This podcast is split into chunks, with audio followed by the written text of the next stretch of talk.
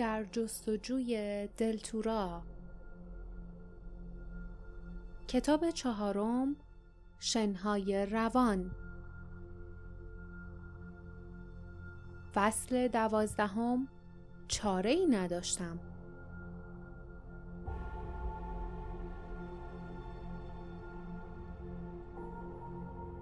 کمی بعد سه همسفر که از رهایی غیر منتظرهشان حیرت کرده بودند در پناه قاری نشستند و با حیرت به ناجی خود خیره شدند. دوم. او با بی صبری در جواب تشکر آنها دستش را تکان داد و گفت خیلی دقت کنین زیاد وقت نداریم. من رهبر گروهیم که سوگند خورده علیه ارباب سایه ها مبارزه کنه. خیلی وقت بود که به این مسابقه ها مشکوک شده بودیم.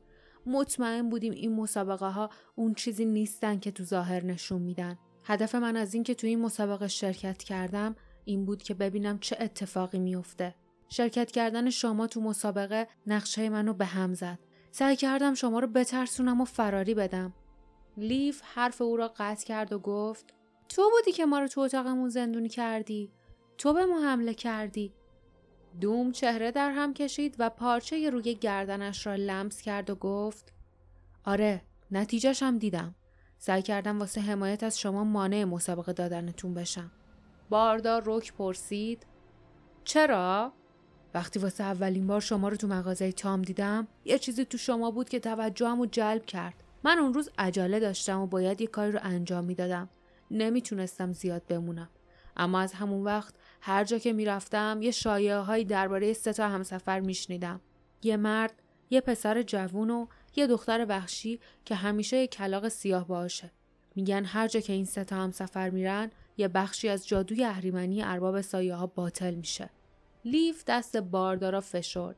اگر چنین شایعاتی درباره آنها همه جا پخش شده باشد پس طولی نمی کشد که ارباب سایه ها نیز از حضور آنها آگاه می شود. اما جاسمین که هنوز مصمم بود به دوم اعتماد نکند فکر دیگری در سر داشت. او با لحن سرزن شامیزی گفت تو گذاشتی ما رو اسیر کنن. بعد از بازی فینال غیبت زد. اما از اونجا نرفتی. تو تو مسافرخونه قایم شدی و تماشا کردی و هیچ کمکی به ما نکردی. دوم شانه هایش را بالا انداخت و گفت چاره ای نداشتم. باید میفهمیدم چطوری کلک می‌زنن. قصدم این بود که گلاک حیوان قهرمان بشه. از سرنوشتی که تو انتظارش عذاب بکشه. اما جای تو اون نوشیدنی مسموم و خورد و به جای اینکه به اون ببازم مجبور شدم یه راهی پیدا کنم و وانمود کنم که به تو باختم. جاسمین قد راست کرد و با سردی گفت نقش تو خوب بازی کردی اما راستش من قسم می‌خورم که واقعا باختی. یا نکنه اشتباه می‌کنم که فکر می‌کنم با سر تو دیوار رفتی و بیهوش رو زمین افتادی. چهره اخموی دوم به نیم لبخندی باز شد. با لحن خشکی گفت هیچ وقت این موضوع رو نمی‌فهمی. درسته؟ لیف با کنجکاوی پرسید اگه گلاک اسیر می‌شد نجاتش می‌دادی؟ لبخند دوم کمرنگ شد و پرخاش کرد. شما خیلی سوال می‌پرسین ولی شکی نیست که حالا دیگه باید اونم نجات بدم. چون اونو اون زنی که اسمش نریداس و فردا از همین راه می‌برن.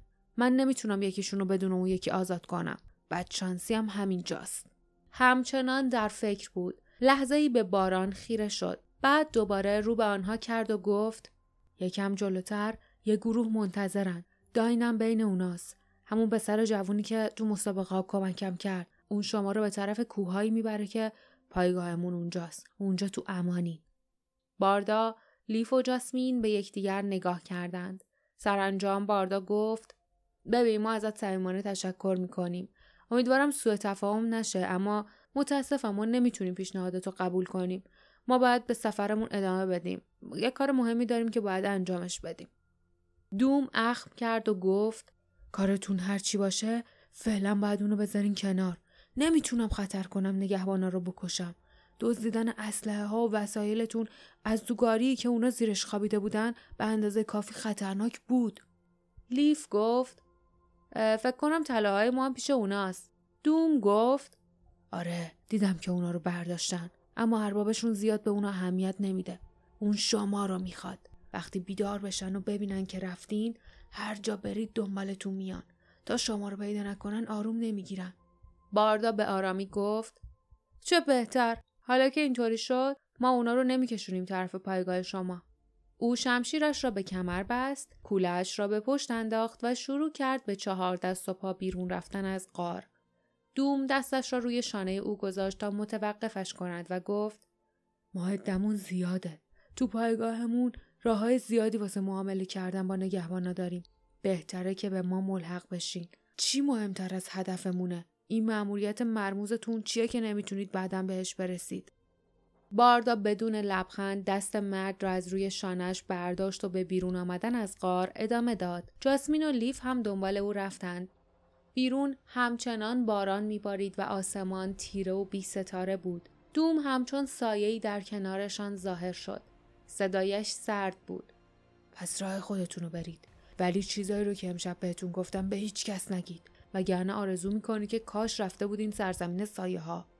و بدون حرف دیگری میان بوته های خیس ناپدید شد. جاسمین آهسته گفت به چه جرأتی ما رو تهدید می‌کنه؟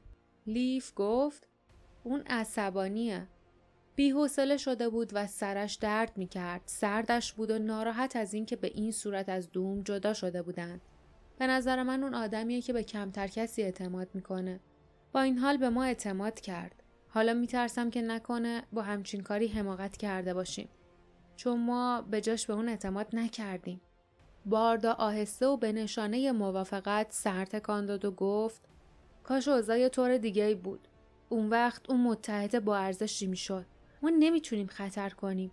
دوم راضی نمیشه بذاره ما راز خودمون رو نگه داریم. جاسوسا هم همه جا هستن. حتی تو دار و دسته اونم ممکن آدمای غیرقابل اعتماد وجود داشته باشن. بعدا اگه تو جستجوی خودمون موفق شدیم کری با بیصبری قارقار کرد. جاسمین گفت اگه حرکت نکنیم تو هیچ کاری موفق نمیشیم چون تقریبا سحر شده. لیف با ناامیدی دور برش را نگاه کرد و گفت ولی از کدوم طرف بریم؟ اصلا نمی‌دونیم کجاییم. حتی هیچ ستاره هم تو آسمون نیست ما رو راهنمایی کنه. جاسمین لبخند زد. کری رو فراموش کردی؟ اون دنبالمون اومده. دقیقا می‌دونه کجاییم. آنها به راه افتادند کری بالای سرشان پرواز می کرد. خیلی زود نهر باریکی را دیدند که از آب باران پر شده بود. توی آب پریدند و مدتی روی بستر آن پاک کوبیدند به این امید که آب بوی آنها را ببرد. همگی خسته و زخمی بودند و دلشان می‌خواست استراحت کنند اما فکر اینکه نگهبانان خاکستری همچون سگهای مهاجم اهریمن دنبالشان میآیند آنها را به جلو میراند صبح شد و خورشید با تلاش زیاد از میان ابرها سر زد. مدتی نگذشت که آنها به جاده باریکی رسیدند. ردگاری ها چاله هایی در جاده درست کرده بود. در آن سوی جاده نرده چوبی بود و در آن سوی نرده زمینی وسیع و سنگلاخی که به یک ردیف تپه خاکستری رنگ منتهی می شد. کری به طرف یکی از تیرک های نرده رفت. با بیصبری بالهایش را به هم کوبید و به طرف چپ جست زد. جاسمین آهسته گفت اگه از رو نرده ها بریم حداقل هیچ ردی از خودمون جا نمی‌ذاریم. به جانبیم. به این قصد به آن سوی جاده دویدند. از نرده ها بالا رفتند و در امتداد آن شروع کردند به راه رفتن. جاسمین روی لبه نرده تعادلش را حفظ می کرد. و باردا و لیف نیز با ناراحتی پایشان را یکوری روی نرده وسطی میگذاشتند و به جلو می‌رفتند. پس از مدت کوتاهی به چهار راهی رسیدند.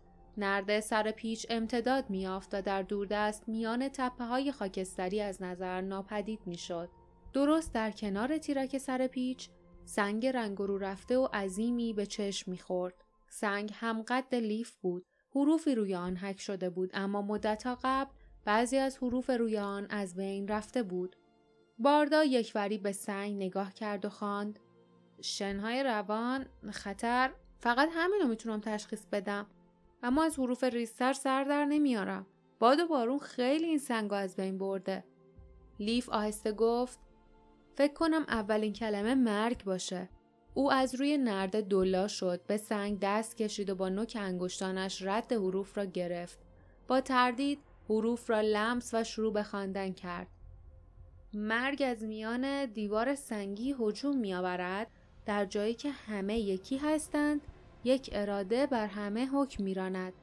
همین که لیف از خواندن بازیستا جاسمین تشویقش کرد. ادامه بده لیف بخون ببینیم چی نوشته. لیف بیشتر سرش را به چپ و راست تکان داد و با اخم گفت دو تا خط بعدی بیشتر از بقیه از بین رفته. به نظرم دو تا خط بعدی اینطوری باشه. و نیز مردگان زنده ها تلاش می‌کنند با اراده کور تا زنده بمانند. اما این کلمه ها اصلا معنی نداره. باردا با لحنی خشک گفت به اندازه کافی معنی دارن. تا ما بگن که محل شنای روان جای جالبی نیست. اما فکر کنم ما این موضوع رو می‌دونیم. ذهن جاسمین درگیر مسائل علمی بود. حدس می‌زنم که شنا درست اون طرف تپه ها باشن. سنگا هم ممکنه رد ما رو قایم کنن. اما راهی وجود نداره تا بومونو از بین ببریم. لیف گفت کاری نمی‌تونیم بکنیم. و از نرده بالا رفت و با خوشحالی به روی زمین آن سوی نرده پرید. او انگشتانش را باز و بسته کرد و گفت بعدشم ما خیلی محتاط بودیم حتما تا حالا دیگه نگهبانا ردمون رو گم کردن باردا زیر لب گفت من که روی این موضوع حساب نمی کنم. اما او نیز روی زمین پرید و پس از لحظه جاسمین به آنها ملحق شد. آنها همچنان که هر از گاهی به پشت سرشان نگاه می کردند، کم و بیش دوان دوان به راه افتادند. لیف نیز برخلاف حرفای امیدوار کننده که زده بود هر از گاهی همچون همراهانش نگاهی به پشت سر میانداخت. فکر اینکه نگهبانان خاکستری بی صدا دنبالشان بیایند و فکر اینکه تاول مرگبار بدون دیده شدن به طرفش پرتاب شود و او را از پشت منفجر کند پوست تنش را مورمور می کرد. وقتی خورشید از پشت نقاب ابر بیرون آمد هوا گرمتر شد و به تدریج بخار از روی زمین نمدار بلند شد. تپه های خاکستری پیشرو نیز به سرعت در مه ناپدید شد. همسفران تازه هنگامی که به آن تپه رسیدند متوجه شدند که آنها اصلا تپه های معمولی نیستند بلکه هزاران سنگ سیغلی بودند که روی هم جمع شده و دیواری طبیعی را شکل داده بودند. دیوار سنگی توی شعر. آنها کم کم بالا رفتند و طولی نکشید که منظره زیر پایشان از نظر دور شد. همه چیز دور برشان سفید بود با احتیاط و یک قدم به یک قدم به طرف نوک توده سنگ ها صعود کردند. بعد حتی محتاطتر از قبل یواش یواش از طرف دیگر پایین رفتند. همین که نزدیک زمین رسیدند صدایی به گوششان خورد. صدای وزوز. آنقدر ضعیف بود کلیف ابتدا فکر کرد خیال کرده چیزی شنیده است و لحظه ای بعد بدون هیچ هشداری او زیر ابرها بود. آرام آرام از صخره ها روی برگردان تا ببیند آن سوتر چیست. نفسش بند آمد. عرق بر پیشانیش نشست. آنها به شنهای روان رسیده بودند.